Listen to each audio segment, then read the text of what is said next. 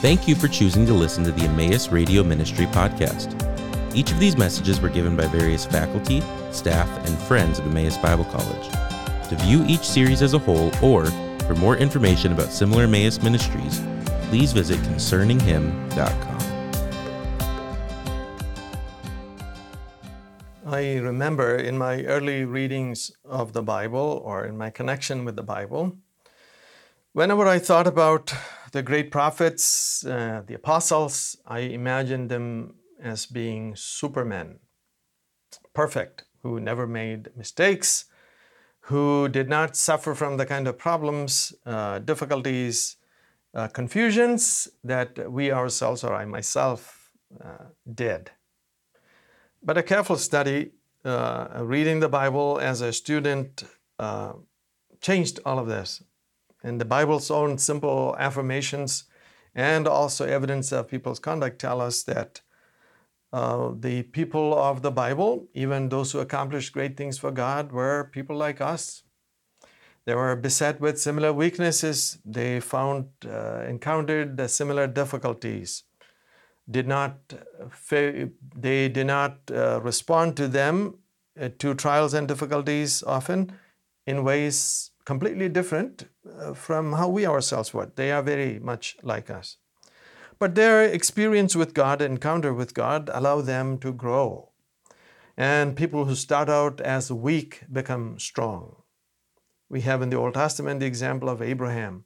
When he starts out, he was a believer, and yet there were areas of weakness, fear that overcame him. But when we come to the conclusion of his life, we find that he's very strong in the faith. He has learned. What was weak has now become strong. A similar example would be Peter in the New Testament. Uh, we often unjustly and improperly do a caricature of uh, Peter as if Peter was always uh, double minded or saying, you know, putting his foot in his mouth or something like that. Peter is presented a few times with uh, a zeal, uh, but without enough insight, but those insights others also didn't have. He, he, one thing he did have is zeal. He was very committed to Christ. He, he did not know how weak he was. So, this is demonstrated in connection with Christ's suffering. He had professed a lot of enthusiasm and, and commitment and loyalty to the Lord, but when the moment came where those needed to be demonstrated, he was chicken. He was afraid. He denied, in fact, that he knew Christ. And we know this. These are some of the well known portions from the gospel, how he realizes what he has done and laments and weeps and mourns. And the risen Christ restores him and gives him the commission again to carry out the work of the gospel. But there were additional moments in Peter's life Peter was not always very strong. Peter himself in the early church had to encounter some very powerful personalities. He's a Galilean. He began as a fisherman whom Jesus called into the apostolic ministry to fish for people through the gospel. Once Jesus died, rose again, and the message of the gospel began to be spoken publicly in Jerusalem and the region surrounding following the day of Pentecost. A lot of people came to the faith, including many who were priests, many who were scribes, many who were already learned in the ways of Jewish learning, who had standing in the community. Sometimes they brought with them a force of personality that may have been daunting to a man like Peter. And we know that this sort of thing happened. When we come to Galatians chapter 2, verse 11, we come to a third historical incident that St. Paul cites to affirm the truth of the gospel, how he stood firm with the message that he had proclaimed as the saving message of salvation and resisted any distortion of it and continued to hold to the same. And the Third of these incidents happens in the city of Antioch, to which we have previously referred. Antioch in Syria, which was a major early center of Christianity, where the gospel went out beyond Jewish confines into non-Jewish communities. In Galatians 2:11, Paul refers to an incident when Cephas came to Antioch. We do not know exactly when this happened. The best guess is that even though Peter himself is not identified, this is probably something mentioned in the early part of the book of Acts in chapter 15. This is where the issue is presented to us that in Antioch, many new, many non-Jews came to faith, and later then uh, a controversy arose when the leaders in Jerusalem discovered this new outreach and growth in Antioch, they sent people to them, including Barnabas. And the gospel continued to go forth, and a lot of Gentiles came. And then something happened. A, a group of people came down from, and, from Jerusalem to Antioch, and they not only came out of excitement and, and fellowship, and a desire to encourage, but they also came with a message. So we read about this in Acts chapter 15. Some men came down from Judea and were teaching the brothers, Unless you are circumcised according to the custom of Moses, you cannot be saved. This is the very question Paul is addressing to the churches in Galatia, who also seem to have received such messengers from some place who seem to have claimed some credentials. We were sent by so and so. So in Antioch, this happens. The Acts account does not say Peter came at some point, but it seems like Peter also did visit at some point. So when Cephas came to Antioch, Cephas is Peter, Paul says, I opposed him to his face because he stood condemned. That's a strong statement about an apostle. Peter, the apostle, at some moment in his life, was wavering in regard to his commitment to the purity of the gospel as to how the message should be understood and proclaimed. Paul stood for the truth of the gospel and even corrected Peter in his faltering in regard to the message. It is very clear in Acts that Peter himself had understood and had maintained and affirmed the gospel. But there may have been, there was a situation here when he was away, and in the midst of a lot of pressure coming on him, that he seemed to have wavered a little bit, at least not if not in in the articulation of the message, but in some of the conduct that signified that he was in a way betraying the message. So this is what happened, verse 12 of Galatians 2. For before certain men came from James, he was eating with the Gentiles.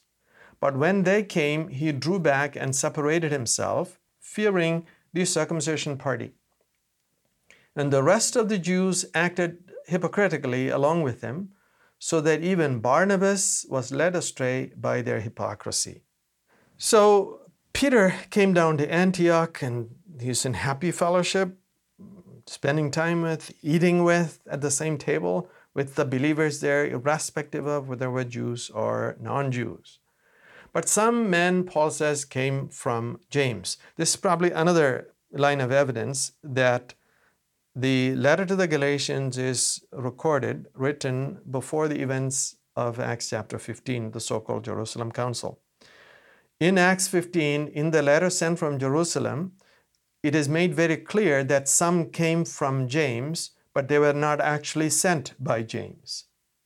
That is, the, the people who came with the distorting message, the adding the law to the gospel mission, they claim to have come from James, the brother of the Lord, but they were not authorized by James, the brother of the Lord. So in Galatians, Paul merely mentions their claim refers to them according to the claim as they were men from James. It becomes clearer later that they were not actually authorized by James.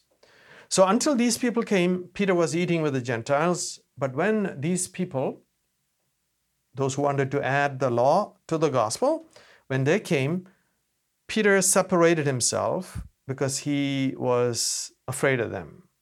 They put they had too much of a, an aura of an awe of personality and influence about them that Peter seems to have been intimidated. So when Peter then stopped eating together with believers from non-Jewish background, other Jews who until now had not had a problem joined in this hypocrisy. Not only the other Jews, Paul says, even Barnabas, who was his companion in the mission to the Gentiles, now joined in this. He was led astray also. Here's a moment in history. The message of the gospel is liable to be distorted, and if it succeeds here, it would have affected Christianity all over the world, where one man who was called by Christ Himself and was given the gospel stands solidly in his conviction and understanding for the truth for the lasting benefit all of us of all of us who come into the fold of God through the eras of history. Paul stands for the true gospel. He stands true for the truth of the gospel.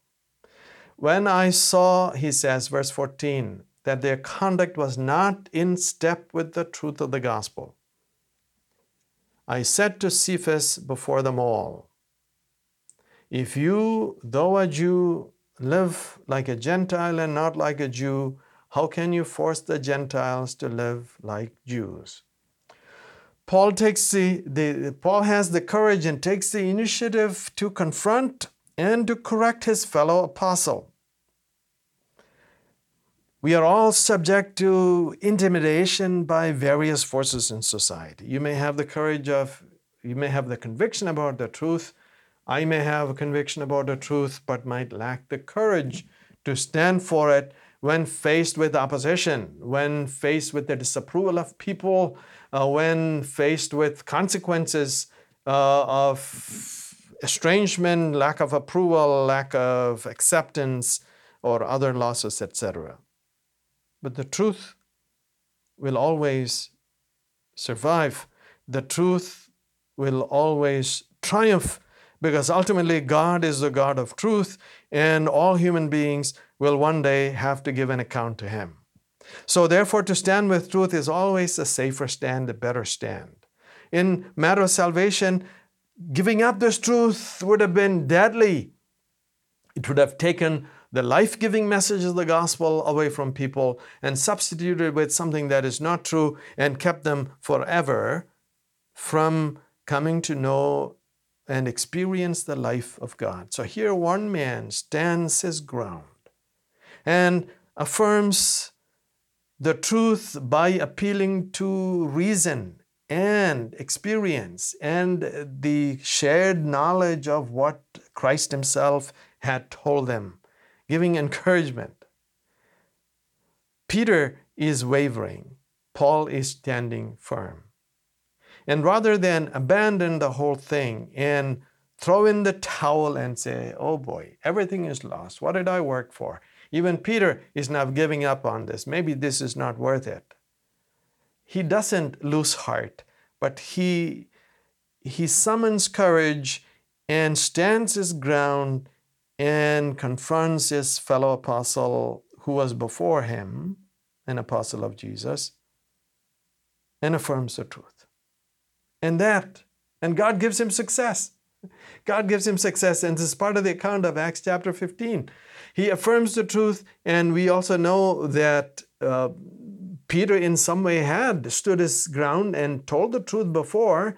And when it comes to Acts chapter 15, when the leaders of the church meet in Jerusalem, they also conclude that the gospel should remain untainted by the addition of legal requirements. It is Jesus and nothing more. It is a work of Christ with nothing added to it. Thank you for listening to the Emmaus Radio Ministry podcast. This ministry is possible because of the generous contributions from our partners around the world. For more information about partnering with us, please visit emmaus.edu/partner.